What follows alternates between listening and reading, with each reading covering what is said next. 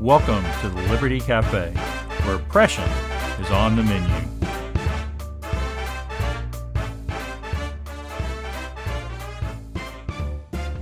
Many Texans are concerned about the status of the Texas electric grid today. There are a lot of competing plans that have been filed out there in the Texas legislature and at the Public Utility Commission to try and address this. But two of those plans have been filed as legislation by Senator Bob Hall. And we're going to talk to the senator today about his bills and really about his vision for the future of the electric grid on today's episode of the Liberty Café. Hi, this is Bill Peacock, and welcome to this week's episode of the Liberty Café. It's always a blessing to have you here with me and with us, and it's also a blessing to be sponsored by Texas Scorecard. They've got a lot of great men and women over there fighting for liberty in Texas and bringing a biblical perspective to their fight. So we're grateful to be part of what they're doing over there. So run over to texasscorecard.com and find out what's going on with them. I'd like us to talk today to Senator Bob Hall. He has been working on, a lot of issues for the liberty of Texans for a long time, and has been engaged particularly on the Texas grid for some time as well. And we're going to have him in where he's here to talk about several things that he's doing in this session to do to try and fix the problems over there. Senator Hall is the chairman of the Senate Committee on Administration, and he's on a lot of other committees, Senate Finance and Health and Human Services and Local Government and Veteran Affairs, to address a lot of the problems we have here in Texas. He was in the U.S. Air Force for a while, and then in the aerospace industry, and then later in the 1980s formed his own company, Professional Proposal Management. And really, if you look at his career and what he has told us and others, that as he was thinking about his children and his grandchildren and thinking about their futures, that really compelled him to become actively involved in the state's political process. And he strongly believes it's time for him and for others of us to stand in the gap for our children, our liberties, and our future, and particularly bringing his core conservative principles and Judeo-Christian values. So, Senator Hall, thank you very much for being on the Liberty Café today. Oh, Bill, thank you very much for having me on. It's an honor, and it's always a pleasure to talk and work with you. Appreciate the work you've done. I think we've known each other for a few years now, and seem to always be on the same side of the fence on dealing with some of these issues that come up. So, well, thank you. Thank you, Senator. When I'm running around the Capitol dealing with a lot of folks who aren't on the same side of us all the time and get a little frustrated with it, I know I can always find refuge coming over to your office and visiting with you and your staff over there. It's always a blessing. So thank you. So you've been working on grid issues for a long time, both the security and of the grid, but also concerns about just the high cost and the lack of reliability of the Texas grid as well. And it seems like you could boil it down to, you want an affordable, reliable supply of electricity, and you want the grid to actually be operating to bring that electricity to us. And so I thought we'd start today with kind of looking at the reliable and affordable supply, make sure that the Texas has affordable and cheap electricity, and it actually, there's enough of it to go around. And so, there's a lot of plans out there, as I mentioned earlier. The PUC is working on something. Governor Abbott seems to be supporting what the Public Utility Commission is doing. The House is kind of here and there on kind of things. The Senate just recently came out with a plan as well. And they're all trying to address this issue, but in your bill that you have filed on this, you're concerned about all those things as well, but you went straight at renewable energy and trying to deal with improving the reliability of the Texas grid.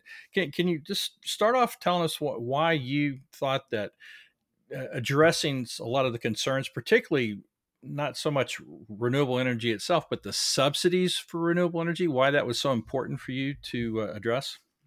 Well, Bill, it's from my perspective, first to explain, to understand the principles of good government, which is one of the things that got me involved that you mentioned out was I saw we had drifted so far away from understanding what the real role of government is in our society, and that is protecting individuals, protecting our liberties, protecting us physically, and particularly protecting our individual rights, into getting into meddling and messing with the market system. And while some people say, well, the electric is not really part of the market, well, it is in Texas. Texas made a very decisive decision several years ago to go from a capacity market that was highly regulated to a competitive market. And now we have changes in technology that have come along, and some rather radical policies. I would call them radical woke left policies of the new Green Deal, and looking to new forms of energy that are supposedly non-polluting, just to make a quick description of it, which has led us to what they call renewables. You know, they consider the fossil fuels to be a non-renewable, assuming that we do not have an endless supply of what we have. They've said, well, we need something that we can keep getting for free from nature.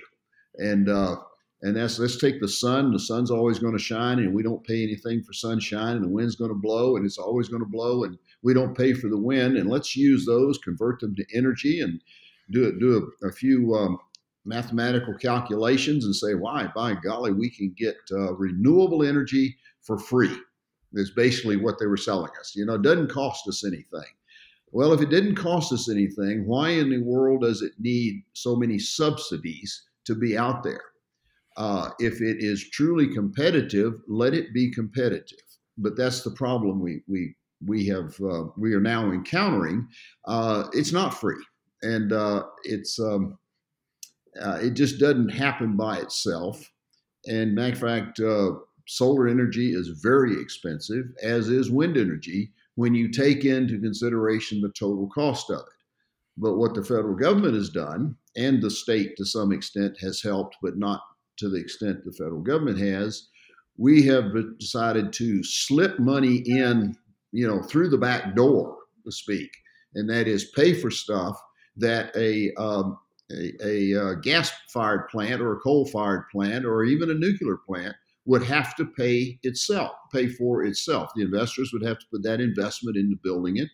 Well, the federal government says, don't worry about that. We'll pay for this development cost. We'll pay you for the production costs. We'll offset those costs so you can get out there and you can provide this free energy to the people. Well, it's a process that's just taking money out of one pocket instead of the other. But what it does to us is, and they fail to tell you, is that what we're going to provide you is not really reliable energy.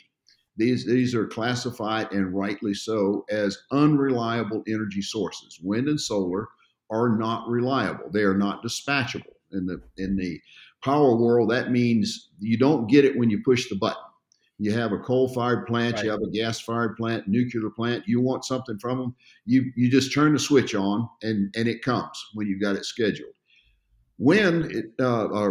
The wind energy only comes if they happen to have enough wind blowing to turn the blades. And solar only comes if the sun's shining. Well, we know the sun doesn't shine half the time, and the wind doesn't blow about half the time. And so between the two, and quite often those times are exactly the same time. So when you have capacity built on what you're being provided with wind and solar, you only have part-time capacity, and you really can't count it. It's not reliable. It's not there. And then by expanding the amount of what you have, and this wouldn't be a problem if it was out there in the 2 to 3, 5%. It'd be a nice novel idea, and all that's cute. Wouldn't that nice? We've got some wind and solar out there. But right now that has grown to about 30% of our capacity out there. And when we're using it, because they're able to put it, you know, online with all the subsidies, very cheap compared to the coal and gas-fired, any of the thermal plants out there. And right. So that means that they have to run really lean, and it also puts a totally wet damper on any investment in new thermal energy. And therein lies the problem that Texas currently has. We don't have enough thermal capacity to sustain our current growth. We barely have enough to comfortably get through a hot day or a cold day. And with the rate of growth and the lack of new thermal energy coming online, Texas is not far away from not being able to deliver energy, electricity without having brownouts. No, people don't want to hear that, but it is the absolute truth. We're at near capacity now. We barely made it through. We made it through this winter because we didn't really have a winter, and we made it through last summer because we really didn't have a typical Texas summer. And so one of the things what we need to do in this area is we need to level the playing field. I do not have a problem with solar, don't have a problem with wind energy. They are legitimate sources, but they need to play in the game on a level playing field and quit fooling the people by having these subsidies that make it appear that they are able to produce cheap energy, which only benefits those who build the systems. The folks who build it, that's where the money is made. They make their profit by putting the systems out there, put them online, and after that, it's the system that ends up paying for it. So we need to make some changes. And so that's why I filed SB 1752. It addresses transmission and distribution of renewables to make some changes that will level the playing field. One of the things that we'll do is to make sure that they pay for their transmission cost and that we stop building what we call CREZ lines. They're the competitive renewable energy zones, where they get to build their lines for them to transmit on, and they don't have to pay for it like the thermal do. I saw that in your bill, Senator, and I thought it was really great because, you know, I know you're aware, back in 2005, the legislature mandated that we build the state, PUC, build these CREZ lines and out to West Texas, and which is really odd because, in one sense, because most people don't live out in West Texas, right? People live in East Texas and along the I-35 corridor and Houston and towards Dallas, and yet they wanted to build these transmission lines hundreds and hundreds of miles away. And the only reason they wanted to do that, I think, was so that wind farms, they could build out there and transmit this electricity across the state. But that was a great cost. Just the overnight cost of building those things, getting the steel in the ground, was about $7 billion. But the annual cost of that today is about $800 million a year that Texas consumers are paying for those lines, yet the big beneficiaries were the wind farms out there. So you're saying your bill would shift the cost of paying from those lines from the consumers to the operators who get those federal subsidies? That's right. We need so the price of their energy is on a level playing field. The cost of doing business for them becomes more level with the cost of doing business with the thermals. So that once we do that, and they'll say that the bottom line that the citizens pay for everything. That's one thing you have to understand. It's sure. Not like we're going to save people money. It's the only people that have money, the place money comes from, are the people. The government doesn't have any money, and businesses don't pay for it themselves. They pass that on to their customers, which are the people. So they're paying it out of their left pocket or their right pocket. What this does is levels the playing field so that those who would build thermal plants would be more incentivized to do so, knowing that they could build those plants and then be able to compete in delivering electricity as their product. It also takes some of the other subsidies, like prohibit the Chapter 312 abatements out there. I'd include the 313s also. I don't want to get those started up again, but no subsidies coming from the government. Let them, buy their land, build their generators, and operate just like a thermal plant would do. Well, that, yeah, and I agree with that. You talked about the local property tax abatements, as you pointed out. So, you know, Chapter 312, most people probably don't know all this stuff, but Chapter 312 are abatements that cities and counties can offer for businesses to come in and lower their property taxes while the rest of us are paying the same amount. And then Chapter 313 is what the school districts can do. But as you pointed out, that died last year. But there, and so one of the big beneficiaries of that over the last decade or so have been renewable farms, right? Wind farms and solar farms. Matter of fact, they've been the biggest customer of those abatements over time. And, but with Chapter 313 go, that, you know, that's where the big chunk of money is for the wind farms and solar farms. And so that's gone right now, but there's an effort, I guess, in the House, and maybe I think there was one bill filed in the Senate as well to bring back something like Chapter 313 for businesses in general, but also I think it would be for renewables as well. What do you think the feel is in the legislature? Is it possible that they might bring that back this session, or, you know, it died last session? Do you think we might be successful in killing it off again? Well, this is one thing for sure. Anything is possible in the Texas legislature. And to say it's not possible, or it is not possible to say that. Anything can happen. Atmosphere here changes on a daily basis, sometimes on an hourly basis, from hot to cold on issues, depending on the new spin, the new twist that the lobby happens to bring in to change people's thinking or deflect their thought process. But I would say that it was pretty deeply buried last session, in not even getting to its head out of the ground at all. And I don't know of anything other than the governor wanting to do it that has brought it back to life. I haven't heard anybody running around, you know, we got to have 313s. We got to have 313s. So I haven't heard anybody come up with a great loss we've had. They did far more damage than they did good. We had a lot of people that had to pay a whole lot more taxes than they would have had they not been around. So I think I think they're dead. I would have to say I think it's a bigger fight for them to come back again than it is to keep them buried. Well, let's hope so. There's a lot of us out here that think that property tax abatements like that are bad, not just because they help renewables, but basically because they give tax favors to big businesses at the expense of the rest of us, because we're not getting tax abatements. As a matter of fact, you know, we're trying to get a lot of money back. Citizens are right now trying to get a lot of our money back from the surplus, and the legislature's giving us, looks like at this point, some of that, but then they're also willing to go over and give a bunch of that back over to businesses in the form of these big abatements. So I'm hoping that bill just goes away, myself personally, anyway.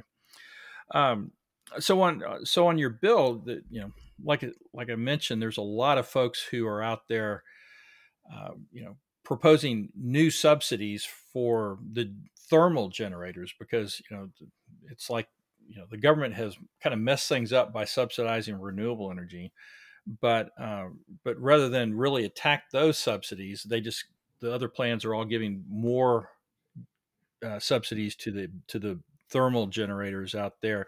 You went straight after the renewable subsidies, but do you get a feel that, you know, whatever comes out of the legislature this session, we're going to wind up with more subsidies for the thermal generators as part of the catch up, or what are your thoughts? I hope not.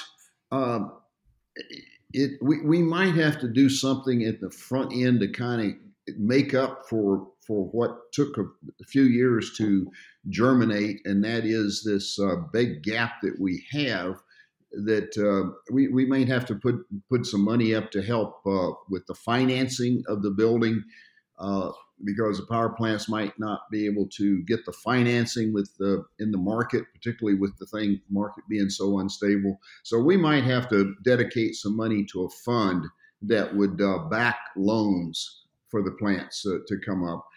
I'm not particularly, you know, enamored with that idea, but it's probably, you know, the least of the market interferencing that I think we could do is to just back financing for them. And I'd be okay with doing that because we have a problem.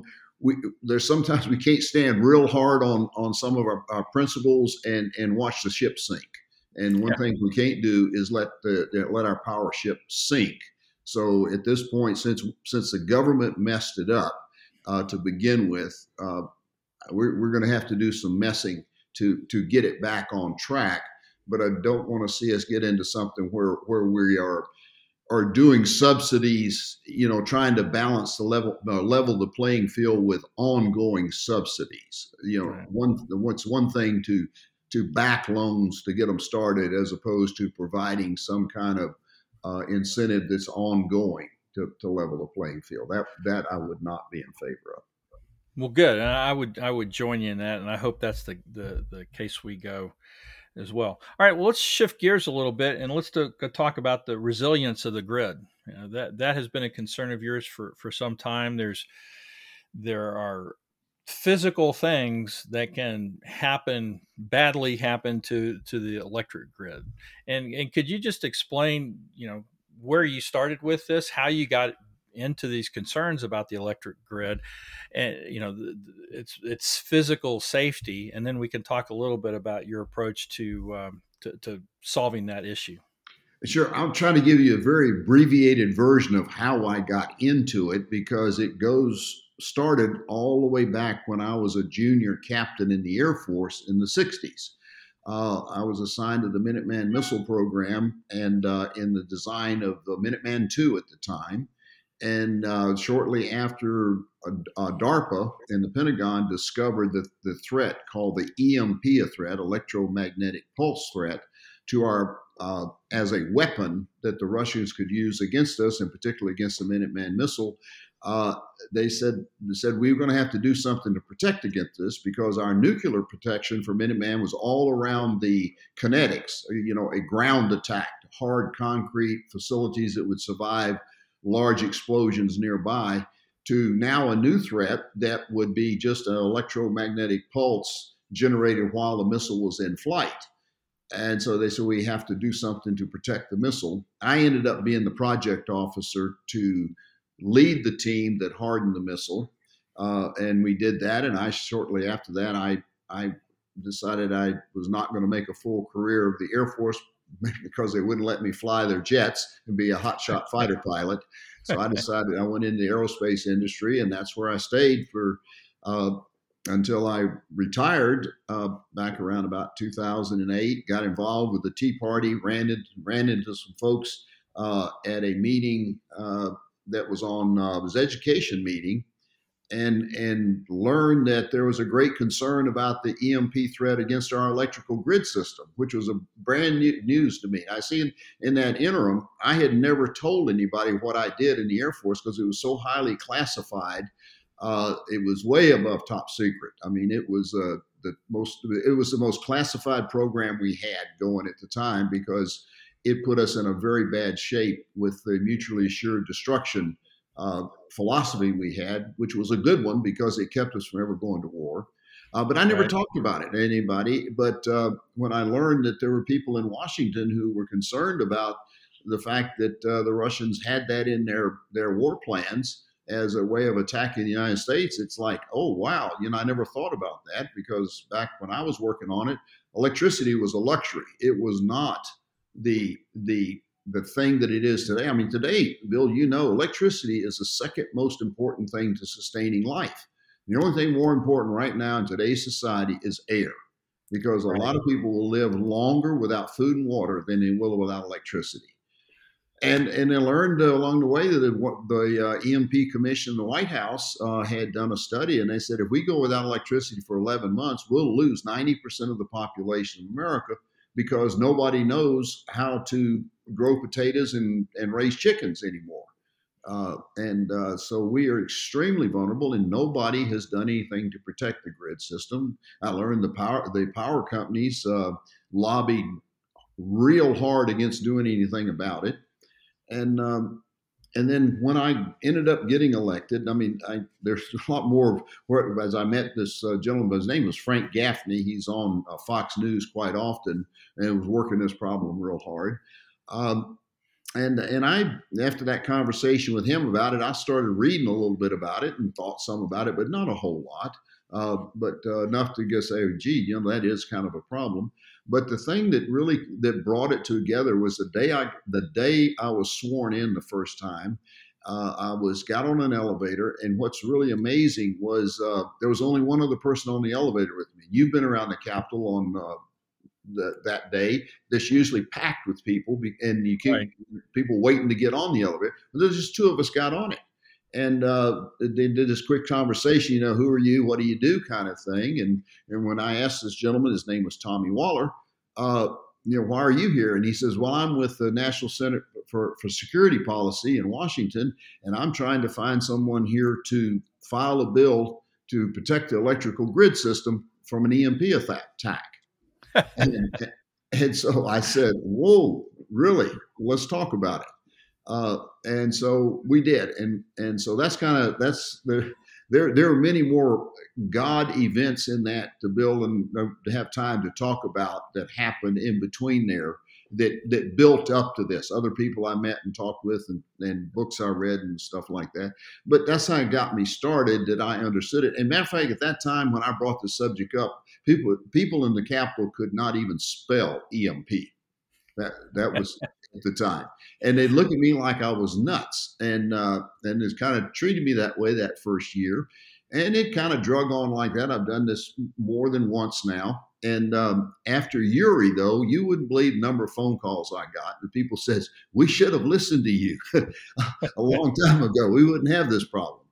But what it is our electricity is so important, and it is so vulnerable to attacks of various kinds, not the least of which are physical attacks.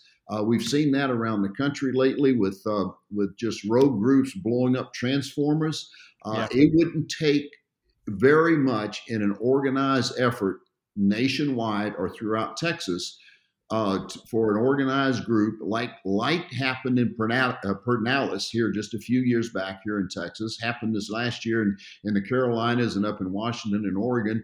And people just blow up or shoot up transformers and throw the system into a chaos situation and shut the entire thing down. That's just one attack. You got cyber attacks. They're going on all the time to take control of it. And the problem that we have with the cyber attacks is that we have a large number of our high voltage transformers here in the United States now that were made in China. And we know they have malware in them. I mean, there's no question about it. We know that it's there. And so that would give the Chinese or whoever has control of them the ability to shut those things down, and we couldn't do a thing about it. And so you got that, and then we have a natural threat of what's called a GMD, a geomagnetic disturbance. So some people refer to those as sunspots, that they occur all the time, but they're generally at a low level, that they are just more of an irritant to the system than they are real damaging. They're much stronger in the northern part of the hemisphere than the southern part, but they have in the past and can have the capability of being extremely large. We know that. We have documented a very large geomagnetic disturbance back in 1859. People can look it up and Google it, the Carrington Event. It destroyed our telegraph system from coast to coast. It burned up railroad ties and sent operators to the hospital. We had an event today that size, it would take down our electrical grid system, no question about it. Right. And then we have the back to the EMP threat. We used to be worried about a big nuclear war. EMP is a weapon that an enemy such as China, Russia, North Korea, Iran, or even a small group of ISIS could do, because it's not a big war. It's a single event of a single nuclear weapon being detonated above the atmosphere, roughly 200 nautical miles above the central part of the United States. I'm talking about over Kansas, Nebraska, South Dakota, and small weapon, doesn't have to be very big. and it'd be effective line of sight, it would take out, burn up anything electrical, electronic. And it's not, I'm not talking about shutting it down. I'm talking about burning it up. When it goes out, it's destroyed. It won't work again because our circuit breakers are too slow and lots of other things. And most of our electronics are very sensitive to currents. And so we would have no communications, no television, nothing electrical. Automobiles built since about 1974 with the electronic ignition would most likely be inoperative. Pumps wouldn't run, water wouldn't run. We would be in the 1800s, and that's a single event, and that could occur with with a medium range missile being launched off the back of a cargo ship sitting off the coast of Galveston. Would take about half a dozen guys to do it. And we have watched the Iranians practice launching a missile like that. We have watched the North Koreans and launch one of their ICBMs, and we would say, oh, it was a failure. It had the wrong trajectory. No, those shots was a trajectory that they would take to do an EMP attack. And we know for sure that back when the Soviet Union collapsed, we had a lot of high-ranking Russian officers, military officers, defect to the United States, and some of them brought with them some documentation to help make themselves more welcome to the U.S. They packed boxes full of classified military documents that disclosed that the Russians indeed had in their war plans a preemptive attack on the United States of an EMP attack. No question. And that they had shared this information technology with the Chinese, and we know the Chinese had shared it with the North Koreans. And we know it's real because we have those weapons. Matter of fact, when General Schwarzkopf was going to go into Baghdad, he asked permission to do a preemptive EMP attack on Baghdad to make it easier for him. And he was turned down and said, nope, that'll be too devastating on the civilian population. We're not going to let you do that. So we know it's real. It's out there.